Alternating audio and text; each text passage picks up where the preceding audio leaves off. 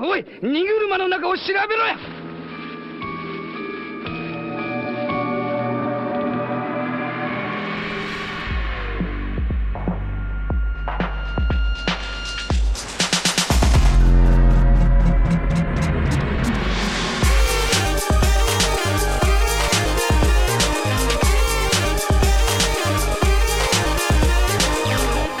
Já jsem Standa Biller a dneska umřeme nepřekvapivě s Ukrajinou, protože jsou to samozřejmě dva roky, kdy Putin a jeho Rusko zautočilo na tuto zemi. O tom, co se děje v, v rámci konfliktu a ve válce, vychází množství podcastů a rozhovorů od lidí, kteří tomu fakt rozumí, takže do toho já se pouštět nebudu. Zkusím zůstat víceméně v Česku a podívat se na to, co se změnilo u nás, pokud něco. Obávám se, že jsme se změnili úplně všichni bez ohledu na to, jestli válku sledujete nebo ne. A to nám samotná válka v podstatě zabránila reflektovat předchozí dva roky devastující epidemie. To taky znamená, že začínáme vlastně pátý rok v řadě, kdy ty výhledy do budoucna jsou v lepším případě nejasné a v tom horším hrozivé. A to vše se samozřejmě odehrává ve světě klimatického rozvratu, kdy celý loňský rok byl vůbec nejteplejším na Zemi, kdy po jejím povrchu chodí člověk. A letošní únor opět míří k novému překonání všech rekordů. A ostatně sama epidemie začala na konci v Česku trvajícího pětiletého extrémního sucha, které přes kůrovcovou kalamitu položilo zhruba třetinu českých smrkových plantáží,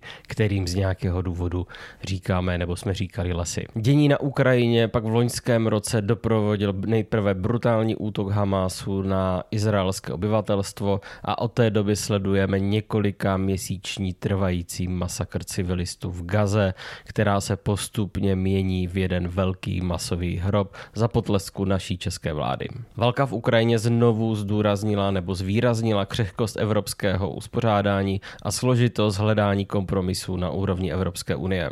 Naše Evropská unie je sice jednou, jedním z nejbohatších koutů tohoto světa, ale když měla pomoc bránící se Ukrajině, rychle narazila na limity svých zbrojních kapacit, stejně jako neschopnost se rychle pružně dohodnout třeba na finanční pomoci. Evropu i Ukrajinu si vzal jako rukojmí maďarský autokrát Viktor Orbán. Miláček konzervativní pravice ve světě i u nás. Zvláště oblíbenec lidí, jako je Andrej Babiš nebo Saša Vondra nebo česká konzervativní média. Část lidí nicméně i u nás dokonce pochopila, že je to jen vypočítavý idiot.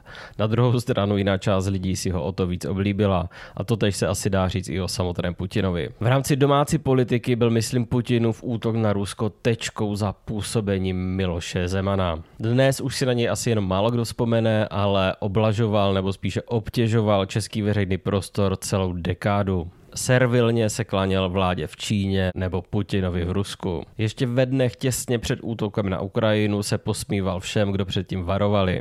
Po samotném útoku tak byl nucen otočit a svou éru zakončil, co by hlupá, který se celý život pletl, každému naletěl a pak odešel. Jenomže se pletl velmi sebevědomně a agresivně, což se zvláště u nás často plete nebo zaměňuje za jakýsi druh moudrosti nebo protřelosti. Musíme nicméně, myslím, alespoň doufat v tom, že se Zeman nepletl, když stejně sebevědomě tvrdil, že Rusko zcela určitě nikdy nezaútočí na pobaltí.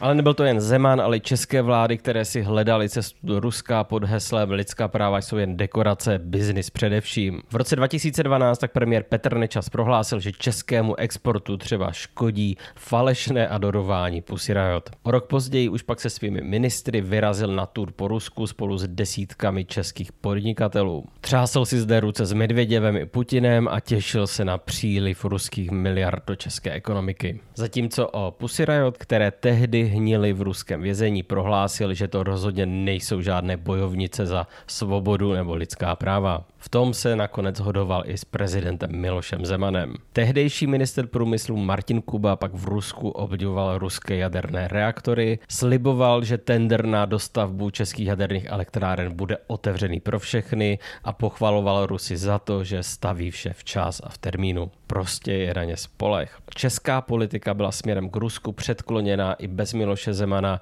nicméně v rámci Evropy v tom rozhodně nebyla osamocená a v tom se nemusíme sami byčovat. Stejně tak je ale zbytečné někoho byčovat neprávem a mimo realitu. Jako když před minulými komunálními volbami nechala vylepit koalice spolu billboardy, na kterých byl Andrej Babiš a Vladimir Putin s tím, že to jsou stejní agenti. Jestli aspoň do té doby nebylo možné Babišovi něco tak úplně vyčítat, tak by to byla nějaká náchylnost vůči Moskvě. Nakonec to byla taky jeho vláda, kdo po útoku Ruska na Vrbětice vyhodil ze země většinu ruské ambasády. Že ale od té doby s pokračujícím konfliktem v Ukrajině Babiš zvedá proti ukrajinskou kartu, tak to už je věc jiná a za to nese plnou odpovědnost. Byť ani v tomto nezachází tak daleko jako třeba Robert Fico na Slovensku nebo zmíněný autokrat Orbán v Maďarsku. Ten pro Putina neváha blokovat evropskou finanční pomoc Ukrajině nebo přijetí Švédska do NATO. Na úzdě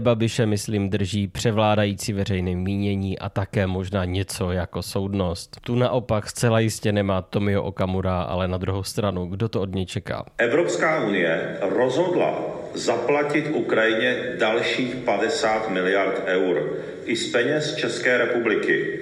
A všechno na dluh.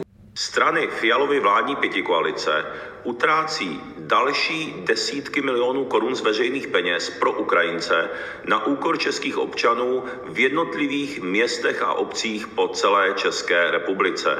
E, jenom dodám, Ukrajincům, vám to řeknu tady na rovinu, Ukrajincům už ani halíř, ani halíř Ukrajincům, dávejme peníze českým občanům a já vám to tady říkám na rovinu a klidně mě tady e, můžete klidně utlouct s nějakýma čepicema. Prostě já si zatím stojím. Konec financování Ukrajiny. Nic už Ukrajině. Všechno musí českým občanům. Ukrajincům ani halíř. Slyšeli jste slovo idiota. Mezi voliči Okamurovy strany je ostatně nejvíce z těch, kdo si přejí vítězství Ruska. Podobné složení voličů mají ještě strany typu Trikolora, Svobodní nebo Soukromníci. Nicméně ani tak u všech těchto stran, včetně Okamury, není ten poměr jejich voličů větší než jedna čtvrtina, což vlastně není zas tak zlý. Postoje v celé české společnosti se pak za uplynulé dva roky samozřejmě proměnily, byť co se týče podpory Ukrajiny nijak dramaticky. Drtivá většina Česka považuje Rusko za hlavního a jasného vyníka války a stále podporuje pomoc Ukrajině a pomoc ukrajinským uprchlíkům. Co se změnilo určitě je, je podpora samotných vládních kroků vůči Ukrajině, kdy minimálně rok a půl platí, že v tom více než polovina populace vládu nepodporuje. Ale sem se obávám se také promítá extrémní nepopularita vlády jako takové ve věci zbývajících částí její domácí politiky. Oj, nikdo を調べろや。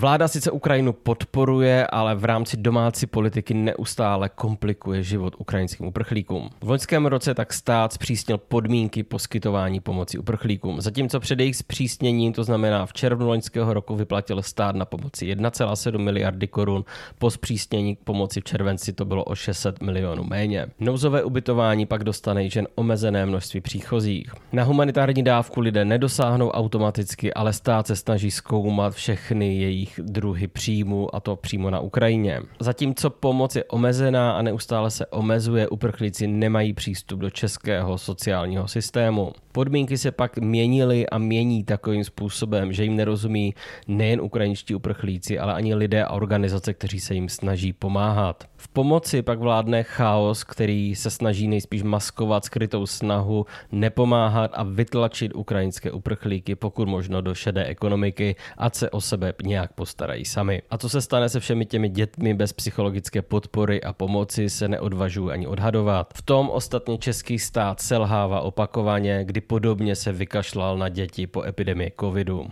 Česko sice stojí jako celek za Ukrajinou, ale většina české společnosti by chtěla, aby konflikt skončil pokud možno okamžitě, a to i za cenu toho, že Ukrajina přijde o část svého území. To opakovaně deklaruje prakticky 70% české veřejnosti. A to je postoj, který se zcela jistě bude i nadále promítat do toho, jak na veřejnosti o konfliktu a o pomoci mluví především Andrej Babiš, který zatím v tématu spíše kličkuje. Dění v Česku se pak neliší od změny nálad v rámci celé Evropy. Zde stále převažuje podpora Ukrajiny, ale ta samozřejmě taky pomalu klesá. Větší podporu má podpora humanitární a nejistota či rozpory pak panují u té vojenské. Vyloženě depresivně pak působí výsledky posledního průzkumu ve vybraných evropských zemích.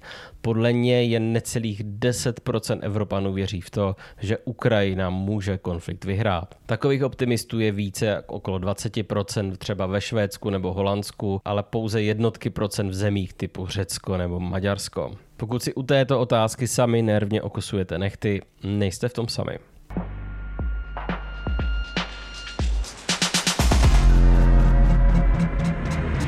Na hlavě nám nepadají bomby a nemusíme nikam utíkat, přesto je celková úzkost nejen z této války v Česku citelná, hmatatelná a nelze se před ní nikam schovat. Jisté je, že bez naší a bez evropské pomoci Ukrajina situaci zvládnout nemůže a je hold naší povinností v tomto zcela jistě vytrvat. A nechci si vlastně ani představovat, co by s námi udělalo, kdybychom nechali Rusko vyhrát. Tak to je všechno pro dnešek, budu se těšit příště. Nezapomeňte samozřejmě, pokud se to ještě neudělali, podpořit alarm a také tento pořád, protože jak víte a možná i vidíte, Maruna má pořád hlad.